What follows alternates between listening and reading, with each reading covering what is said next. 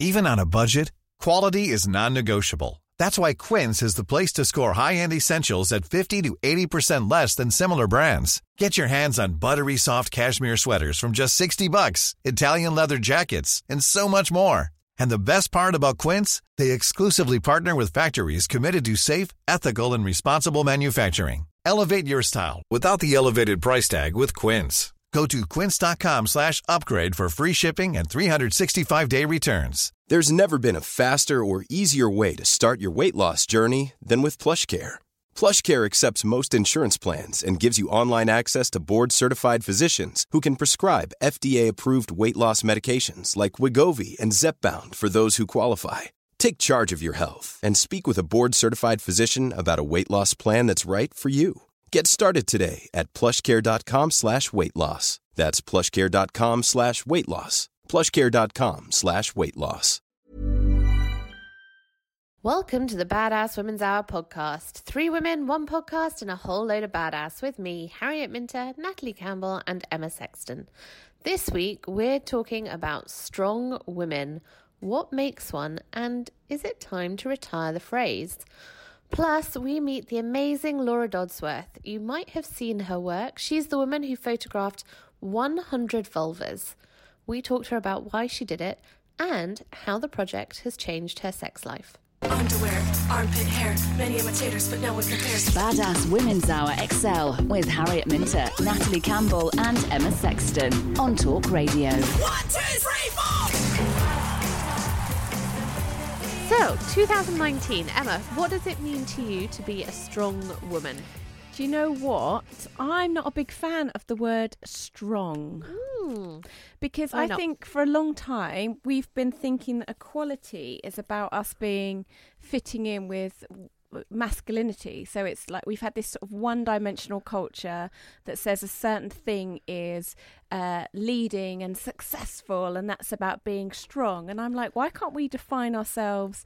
You- You said it earlier. You went brilliant Mm-hmm. women. I was like, yeah. Why is it? Why are we not just called brilliant women? Why do we have to be strong? Why is it to be successful? We've got to put some kind of masculine term in front of it. Why can't we just be feminine and badass? Nat, do you like the term strong women? Yes, and I'm a strong woman, and I, but I I- don't know why you've I- got a problem with it. What is wrong? Why are we just rejecting all forms of normal words that have just been in the dictionary for I'm a really, really long time? No, I'm- can be a strong woman. I can also be a vulnerable woman. I can also be crazy woman. Why I can't can you just also, be a brilliant woman? But I'm that too. That, thank you very much. And badass. I don't wanna be a But, uh, there's woman. nothing wrong with I being be a strong woman. Let's not just let's calm down. Let's Hang just on, calm can we? down. I've just looked up strong. Having the power to move heavy weights or perform other physically demanding tasks. Yeah, I can do that. Able to withstand Doing a force, half marathon tomorrow. pressure, or wear. Yeah, do that. Uh, that's Two. it. So why Yeah. are we using the word strong? It doesn't even fit. Well, luckily, our next guest has created a whole series in the Metro around strong women. Natalie, thanks so much for joining us. Natalie Morris. Well, obviously she's got a great name, so Hello. uh, so you can see we're a bit divided about the concept of strong women. What does it mean for you?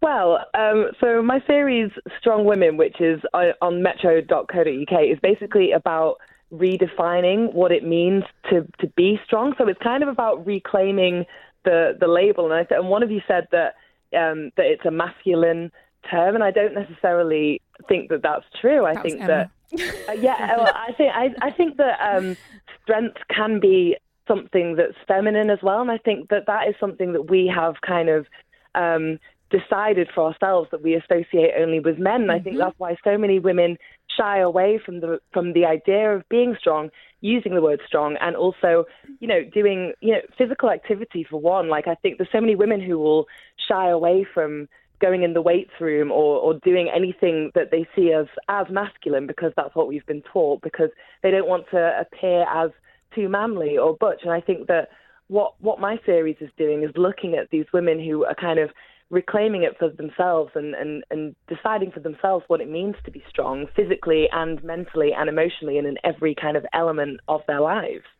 So I have this. I love the word strong, but I also feel slightly divided by it because I felt like I spent a lot of my early life, probably up to my kind of uh, late 20s, early 30s, being strong. So I was I had to be strong to deal with life. I had, couldn't show any weakness. I could never Mm. admit anything was wrong. I had to get on with everything. It was important to be really strong. Mm-hmm. And what inevitably happened with that was that I broke because you Mm. can't be strong forever. That's just not life. You know, at some point, we all have to kind of have a moment where we go, But I'm you're not strong taking strong as binary. But that's the thing, right? Which is not so. How do we start to see it as because it is binary? You're strong or you're weak, right? No. So how do we start to see it differently, Natalie? I'm asking. Yeah. Well, I think that I think there is strength in vulnerability and Mm-hmm. strength in admitting your weaknesses, and there is strength in asking for help. I don't think strength Right. necessarily means you have to do everything on your own, not ask for help. You know, put on this mask or this veneer and pretend everything's fine. Um, and I think that in order to to reclaim this idea of strength as women, it's about showing that there isn't one kind of strength and that there is, you know, you, you hear these things. There's there's strength in numbers, and I think that's very true for the kind of the I suppose the more feminine idea of strength is that the strength in you know in groups of women coming together, helping each other out, admitting when they need help, and I think that is that is a huge thing. A lot of the women I've spoken to in this series have have talked about like these huge these huge huge struggles they've they've come come through and they, their their turning points to to finding their inner strength was a lot of the time admitting when they were at their lowest point, whether that was mm-hmm. depression or dealing with grief or bankruptcy and all these different obstacles that these women have overcome. They said that the strongest point when they decided to, to come to the other side of it and realize just what they had inside them mm-hmm. was the moment they accepted that and they knew that you know, they, they admitted to themselves they didn't have to pretend anymore, and, and they asked for help, and they, they did something about it. Their strength was saying, okay, this is going wrong, this is going wrong, I can't cope with this anymore. What am I going to do about it? And I think that's where the real strength comes in. Natalie, tell us a bit more about this series. I know I've challenged you on calling it strong, but I think anything that's profiling brilliant women is is brilliant. a but can good you tell me a bit more about how it's come about and and why you wanted to have this particular uh, angle on strong women?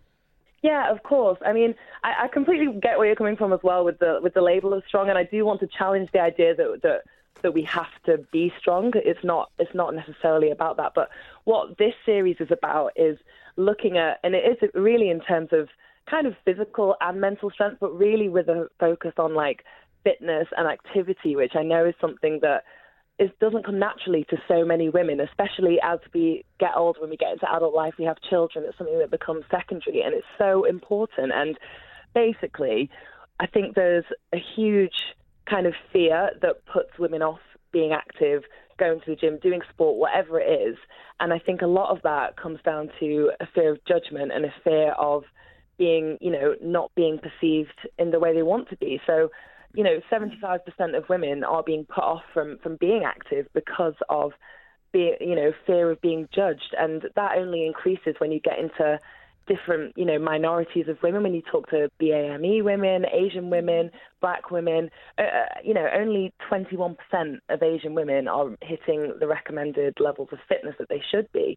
And I think a lot of that is down to the the the perception that we have and and the advertising and the materials that are out there. We're not seeing the strong women who are overweight. We're not seeing the strong women who are older or who have disabilities or who have children and are fitting it in in and around the school and We don't see them. They're not on social media. They're not on the big posters and the and the adverts.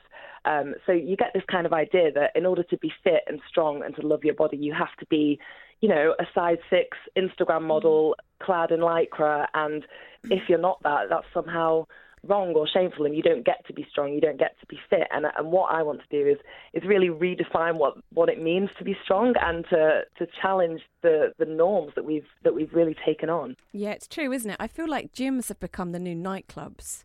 Do you know what I mean? I just feel like gyms are very intimidating places, and there's a lot of time and money spent on outfits and looks rather than actually let's just go down the gym, do some exercises, Yeah. and then leave. So Yeah, well, I think it's become really gentrified as well. It's become like the new cool thing. Everyone wants to spend all their money on these like fancy, um, you know, studios and Yeah. boutique spinning classes, and and I just want to take take out the the kind of elitism of it and make it you know re- make people make women realize that it is accessible and is something that it's really important and something that everyone can and should be doing really I think there's also something really interesting in showing women who are not, uh, I don't want to use the word succeeding, who are not, who don't look as we would imagine somebody who is a physically strong Mm. woman to look. Because, uh, so last year I did this stupid injury to my foot that then turned out to be the biggest pain in the neck, and the poor girls had to hear about it for basically a year. It's like just very annoying.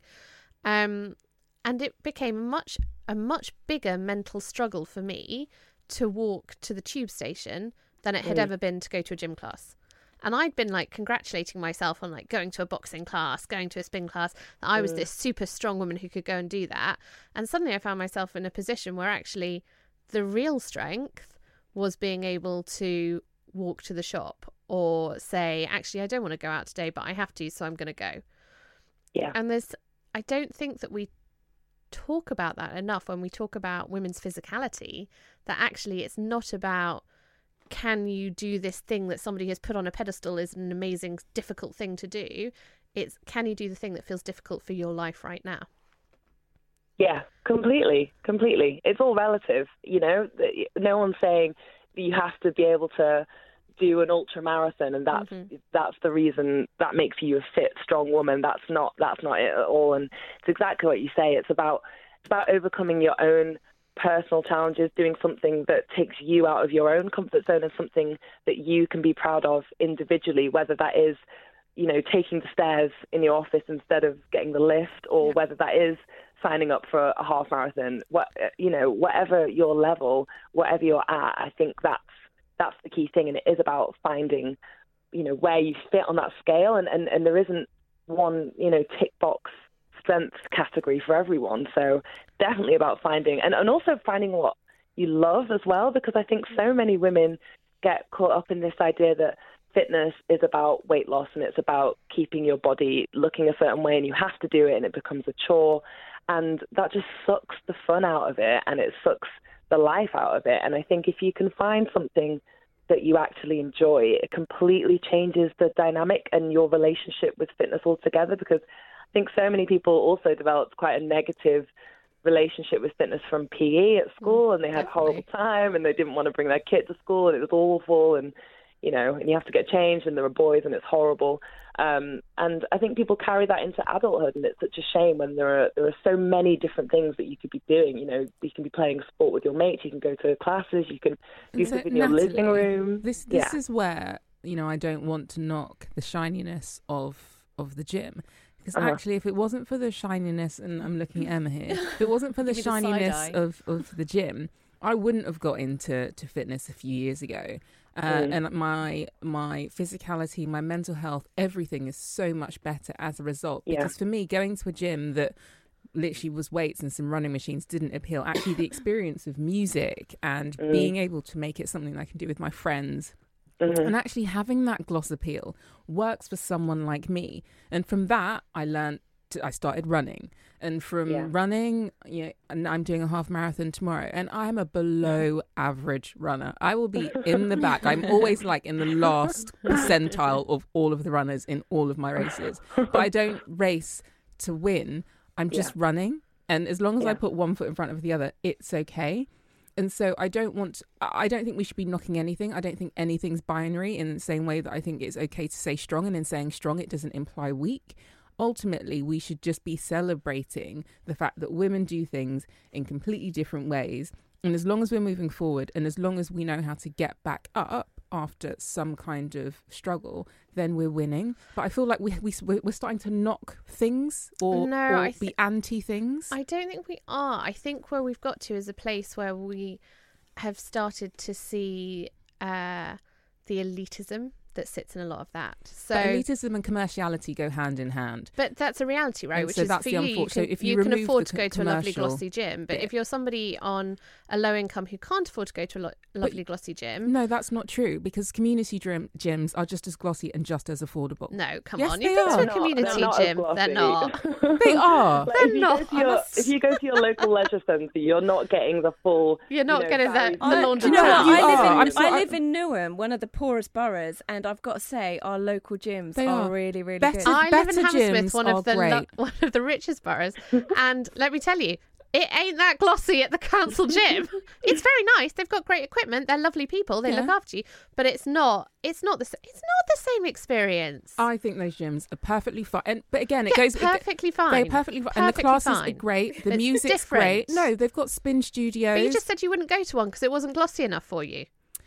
I wouldn't go to. You just said that. I wouldn't go to You just one. said I that. wouldn't go to one that didn't offer those sorts of services. So I wouldn't go to one that Yeah. didn't offer me bikes and music and instructors that encourage you, or instructors that didn't look like I wanted to look. I wouldn't. Absolutely, But and that's most, fine. But there's an most gyms understanding. There's an in that elitism within that. A, a commercial, yeah, a commercial Yeah. elitism. Yeah, there is. But I think I think that's I think what you're saying is, is totally valid and but what what I'm getting from this is that you've just got to find what works for you. and like I I love a fancy class. Like I will I will spend Yeah, my money yeah. on on some ridiculous brunch with my friends and then go to this, you know, 20 30 pound spinning class because it's fancy and shiny and I love that.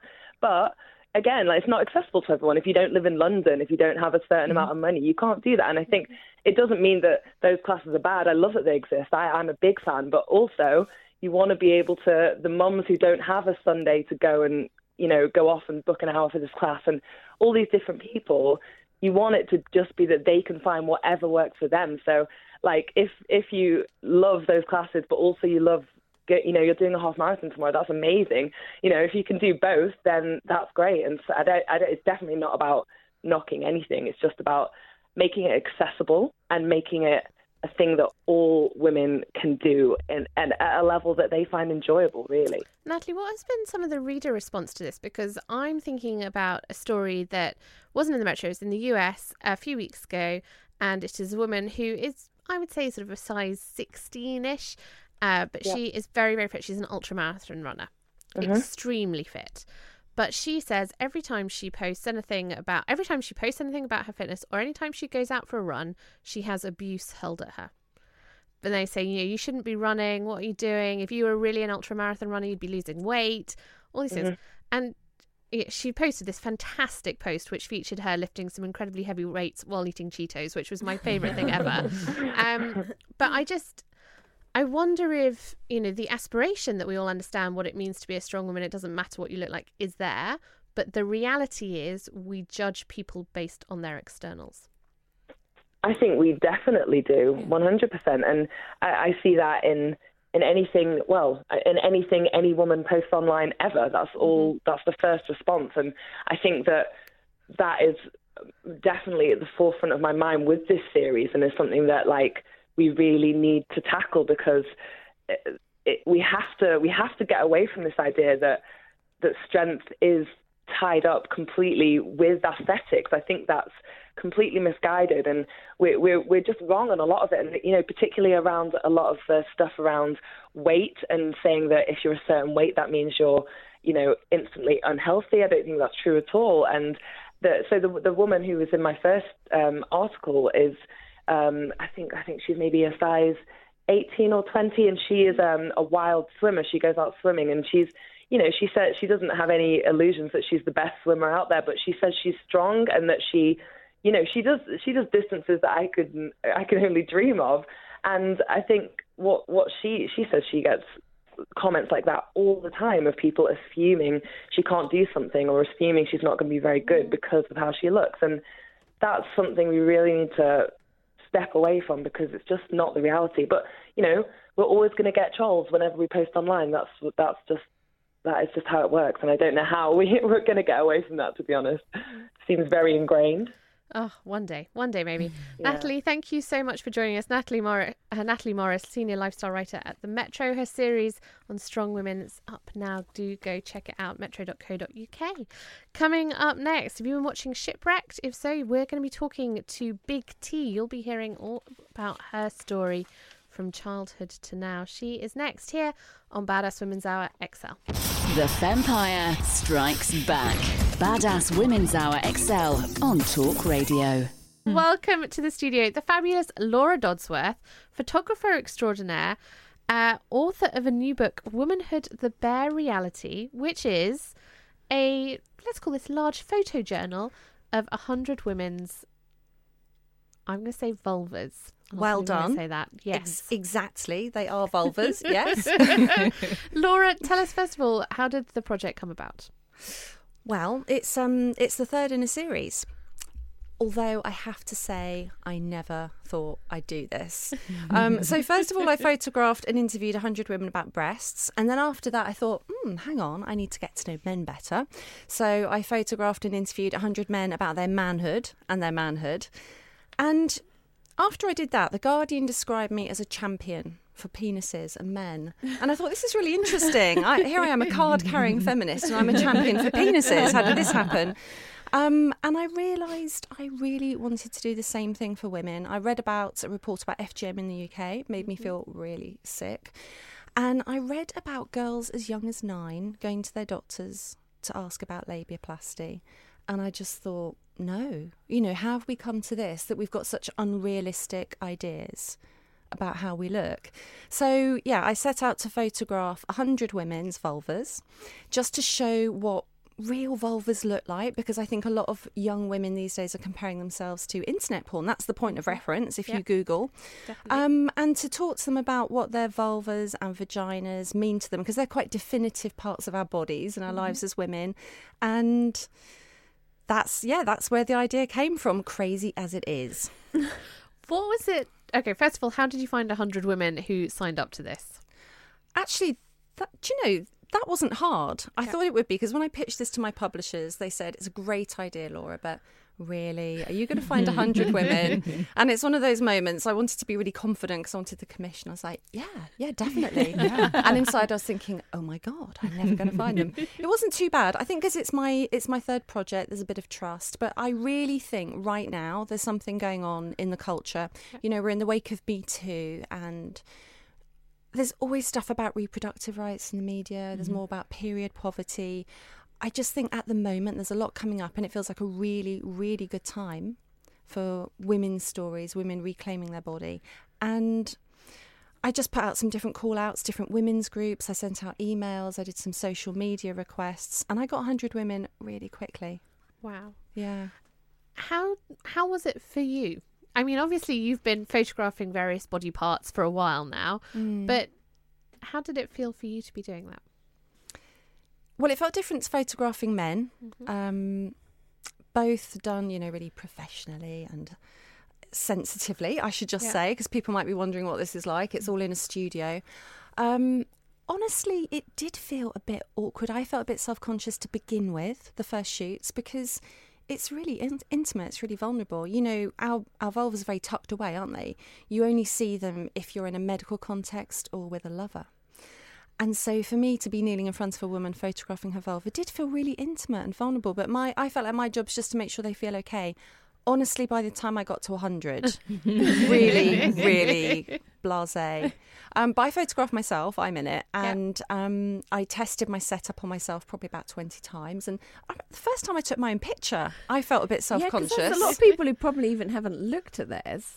You know, because it takes quite a lot of effort to get a, a Yeah. view down there, doesn't it? Really. Totally. I mean, a lot of women hadn't ever looked at themselves before. If you want to mm. look at yourself, you've got to kind of do an awkward bum shuffle up Yeah. to a mirror, haven't you? I mean, it's it's it's tricky. It's tricky to get a good angle and light on it. So even if women had looked at themselves before, when they looked at themselves on the back of my camera, for a mm. lot of women, this was quite a big moment. You know, their hands were shaky, and somehow I became the vulva expert, and women were asking me if mm. they were normal. Wow. Wow. You know, some some women were really quite nervous about it. So I want to ask you about the title of the book, Womanhood, Mm. and just in terms of uh, with a lot of the women's marches, there was a lot of outcry about talking about women and talking about body parts. And with the title of the book, Womanhood, and the fact that you've got vaginas in there, are there any transgender uh, vaginas in the book, vulvas in the book? Yes, there are. Um, right, I got. I, I was thinking about this because you are not the first person to ask me. But I tell you something that's interesting. When I brought out Manhood, my second book, nobody asked me. Wow. Okay. Nobody asked me about this at all. And I think this brings me to a bigger point, which is that women's bodies are much more contested and much more policed. Women having agency about their bodies is much more interrogated. So, yes, it's called womanhood. You have to give the title artistic license. This is a conversation about what it means to be a woman. But all my work in all my work, I really like to bring in a lot of different voices to make the conversation interesting. So there's a post operative transsexual woman, that is how she describes herself. There are also two non binary women, um, and that's also another interesting angle to bring in. But yeah, there's, there's there's a lot of different types of sexualities, ideas about gender, and women from all different backgrounds in there. What was the debate uh, when you released Manhood? Talking about manhood, did it automatically go to toxic masculinity, or was was it a different conversation? Because I think it's interesting the questions that you're asked around womanhood. I think it's partly because as women asking, Yep. we're uh, hopefully more curious, more inqu- in- inquiring, uh, and more sensitive to everyone else.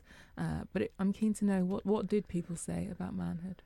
I think that, well, that- what a terribly interesting question. Hmm, no one's asked me that before. I think you're right. Um, actually, and at the time there was there was conversation about toxic masculinity. Then you know that was when that came out. There was all the pussy grabbing stuff, and so people were asking me about that. And it's a very it's a very soft, vulnerable book. Mm. Um, I think in general, it, it, in general, men don't talk about their inner world Yeah. in the same way women do. And so some of the topics in womanhood might not be as surprising as manhood because in manhood you're like, whoa, I've never heard men talk like this before. Mm. It was very intimate, very vulnerable. And the conversations went more along, you know, people talking about mental health mm-hmm. and toxic masculinity.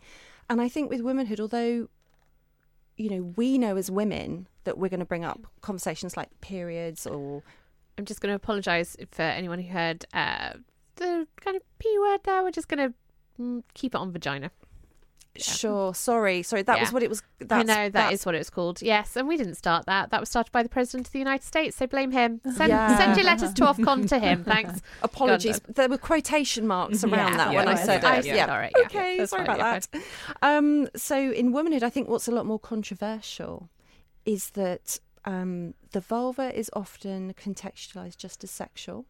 Yeah, it's, you know, if you if you Mm-hmm. Google, you are going to find sexual content.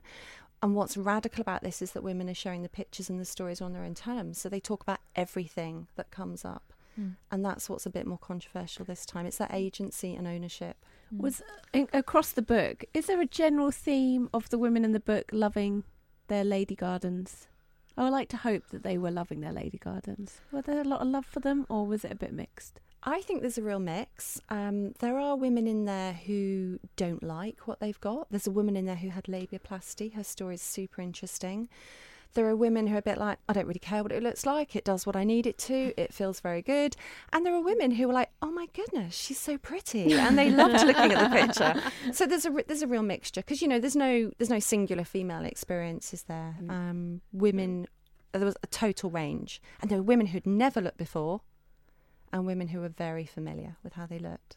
The thing that I noticed was how much, and we've had this conversation before, how much uh, hair there was in that area. I'm of a generation where Hollywood's is the All thing, off. all off, uh, or Brazilians pretty much all off ver- versus landing strip. So opening, I was like, "There's a there's a there's a lot of hair here." I know Emma's a, a full bush fan. No, I, hang on. I'm just. I feel like. Hang on. hairstyles outed. I mean, you know, there's topiary the- going on the on. There's to, let's, uh, it's not wild down there. just for any. No, but it's the first thing. It's the first thing I noted. I was like, "Oh!" And you said that that's one of the things that that um, you noted as well. And so maybe Yeah. it does, maybe there is a resurgence in people reclaiming their hair. I think so. I think so. So when I started, I was like, oh my goodness, if everybody's bare, I don't feel like that's a good message. There needs to be a mix. So I grew my. Are there any words I can't? can't I, I grew quite a mm-hmm. fulsome bush, let's say, because I thought, you know, I've got to do the feminist thing here, and like, there's got to be, there's got to be somebody with hair. And actually, there was a lot more hair than I thought, and I, I feel quite hopeful about that. I feel like, in general, women are feeling, you know, they're making more of a real choice mm. about what they want. I hope. I think there are a few younger women who who feel more under pressure mm. to be bare because mm. they'd feel like boys would, young men would um, criticize them or talk to their mates about them if they didn't. But yeah, there was more hair than I was expecting. I think there's a real mix when you look at the pictures. We're going to keep talking to Laura uh, after the break. Particularly, uh, Laura, I'm going to ask you about uh, what it feels like to be mansplained about vulvas on Twitter. Oh, let's go there. um, we're going to be talking about that. Plus, I want to hear about some of the amazing stories in the book. There's one woman who had vulval cancer that it's just incredible stories. So all of that coming up here on Badass Women's Hour XL. The Vampire strikes back. Badass Women's Hour XL on Talk Radio. Even when we're on a budget, we still deserve nice things. Quince is a place to scoop up stunning high-end goods for 50 to 80% less than similar brands. They have buttery soft cashmere sweaters starting at $50, luxurious Italian leather bags, and so much more. Plus, Quince only works with factories that use safe, ethical, and responsible manufacturing. Get the high-end goods you'll love without the high price tag with Quince. Go to quince.com slash style for free shipping and 365-day returns. Okay, I have two new obsessions that I need to share with you. Impress No Glue Press On Manis and Impress Press On Falsies Lashes. Trust me, these are getting ready game changers. Both require no glue, so there is no damage to your natural nails and lashes, no mess, and no annoying dry times. Just one step and you're done. Boom. Instant glam. Visit impressbeauty.com slash presson and use code PRESSON25 at checkout for 25% off Impress Manicure and Press-On Falsies. Mom deserves the best, and there's no better place to shop for Mother's Day than Whole Foods Market. They're your destination for unbeatable savings, from premium gifts to show-stopping flowers and irresistible desserts. Start by saving 33% with Prime on all body care and candles. Then get a 15-stem bunch of tulips for just $9.99 each with Prime. Round out Mom's menu with festive rosé, irresistible berry chantilly cake, and more special treats. Come celebrate Mother's Day at Whole Foods Market.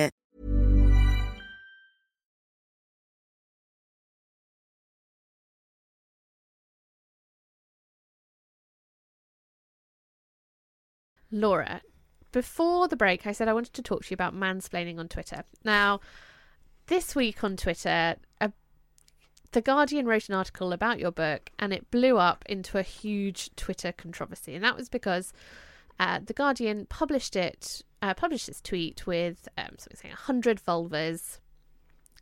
One woman publishes a book about them, something like that. And a man retweeted it with, I think you'll find that should be vagina.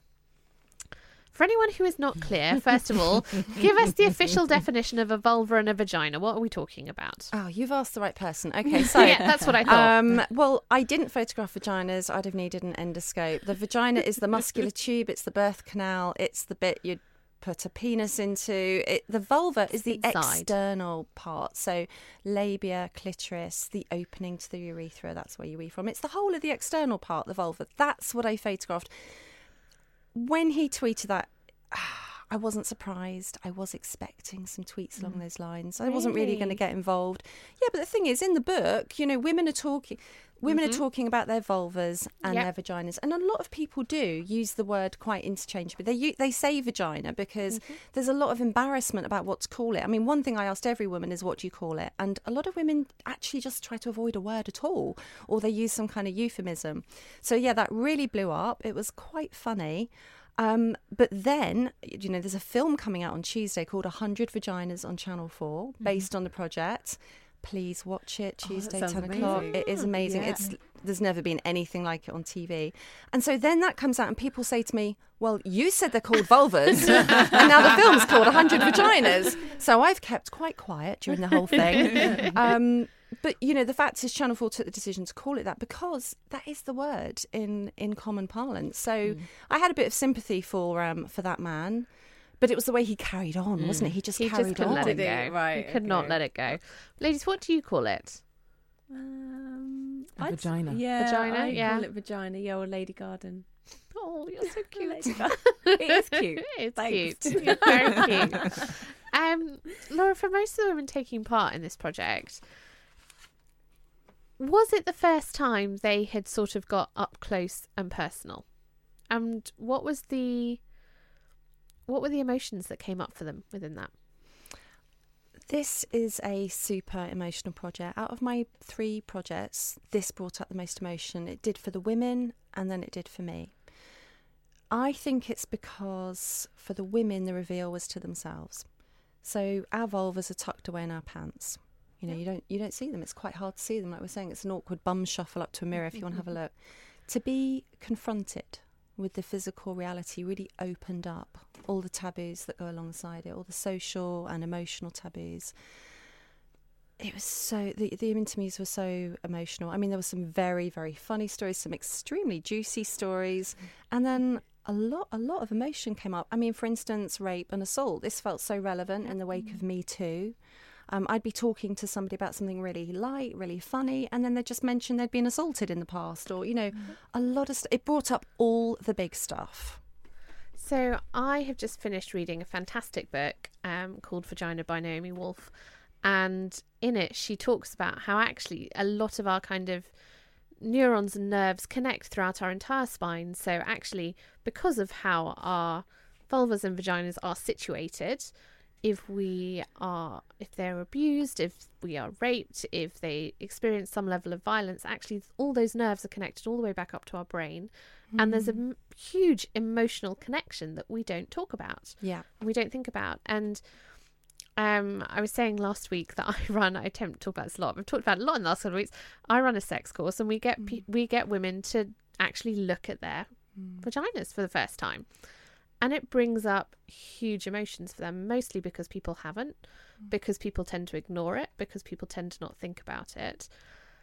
And I just wonder if perhaps there is a piece of education that needs to happen at a much younger age where we stop feeling so ashamed of them. Well, exactly. I mean, I, I honestly, if I'd seen this book when I was in my teens, I I think my whole life would have been different. Mm. It'll sound dramatic, but it's not just looking at the pictures and knowing what people look like. There's this connection to our deep selves. It's going to sound really arty farty, but the way it works is you take the photograph of the taboo part of the body, it opens up all of these big emotions and stories. I'm not surprised about what you're saying from those Yeah. courses you go on because that's kind of what I experienced Yeah. when I interviewed these women. And I don't know about the science of what's in Naomi Wolf's book Vagina. Amazing book. I read it too, but I get that kind of sense talking to women as well. And there's a way in which I experienced that personally. The process of creating this changed me in lots of ways, but one would be sexually. I'd say that I feel sexual pleasure differently and better since womanhood because it made me confront things in myself. I can't promise everyone's going to have better orgasms. If but, But you never worth a they know. might, they might do. I do. Buy it and see. Buy and see. It's worth a try, isn't it? It's the only thing I agree with you, H. But the only thing I'm going to challenge on is I think the taboo is still nakedness, and so in in varying forms, more so for women, obviously. Uh, and when we do see nakedness, it's either in humour, in protest, something you know, someone running out on a football pitch, absolutely starkers, um, and so it before we even start to say know what your vulva looks like or even know the difference between your vulva and your vagina and be okay with that we need to confront our own ability to just look at our bodies which is why i think it's brilliant that you started with breasts because breasts are sexualized in a way uh, that they can only ever be sexual but actually they're really important because they keep babies alive too Mm. or what's in them keeps babies alive. So I think it's a full kind of body deconstruction is is that whole that Mm. we we need to do and I don't think you can do one from the other. I think it has to be the whole thing. I think that's re- that's really interesting, and that's kind of how the, the the project's evolved for me. I never thought I'd photograph hundred women's breasts. That was never a plan I did. And I, looking back, I'm not surprised I started there. Mm. In a way, they're our most public, private parts. You know, Yeah. you see tits everywhere, Yeah. but God, you mustn't Sorry, show your. Okay, oh, sorry, I've but just you. said it again. There's Well, a lot of restrictions. But you, but you We're not mustn't. oh, we're if not somebody to say that. You know, before God's I sake. came on, you probably should have run through the words with me. I, I didn't know. We're allowed to say I'm boobs. so We say sorry. boobs all It's the time. Saturday night Yeah. and we've all got carried away. Apologies. Yes. Beg your pardon. But um, yeah, us. I mean, they're, they're most public private parts. You can see them everywhere, billboards, you know, mm. page mm-hmm. 3 not that mm-hmm. long ago, mm-hmm. but you mustn't show your own. Mm. And then I can see how I progress to ultimately what is the most taboo body part. There isn't any part of the body that is as loved and lusted after, yet mm. also feared, Yeah. hated, and controlled as the vulva and the vagina. oh my gosh. So true. so true. Um, Laura, within the book, we need to make clear it's not just uh, it's it's not just pictures; they're also women's stories. Yes. Um, one of the ones I said earlier that really got me was reading about a woman who has had uh, vulvar cancer and how her relationship with that part of her body has changed because of it. Mm. What were the ones that stick out for you? I love her story. I'm glad you brought her up actually. And I want to say that although she's got a really, really sad story Mm. because of that, no one in the book is just a victim. She talks about how much she loves sex Yeah. and how much she's had sex and it's been amazing since surgery. So, you know, there's light and shade with everybody. She stands out. I mean, I, I finished the book with an FGM survivor. I felt it was really important that somebody that survived FGM has the last word in this. And, you know, her last her kind of rallying cry is hands off our vaginas. Um, her story is incredibly moving. There's a 77 year old in there, and I'd like to order the kind of menopause she had. She said she's got. Oh God, I don't know if I can say this. She has um, an item she uses at home which goes like a lawnmower. That's beautifully described. yes. Um, and you know she still loves masturbating and sex in her seventies, and I'm like, yes, that's I'll I'll be having one of those menopauses. that sounds brilliant. Um, there's a woman in there who's 47 and a virgin. You know that's quite a standout story because for her, in a way, she was trying to reboot her life by taking part. She was trying to really open up to me, but really to herself to let herself be more vulnerable so she can open up to relationships. But th- you know that's kind of an unfair journalisty type question, Harriet, because the, you know th- there's there's so many there's so many amazing stories in there. It's quite hard to pick favourites. I I could keep going. They yeah. What are you going to do next? I'm not quite sure if I'm honest. I'm still in this. Mhm. Um, looking back now, the three projects taken me five years. I've Mhm. photographed over 300 men and women about their bodies and their lives. It's been it's been quite a long project.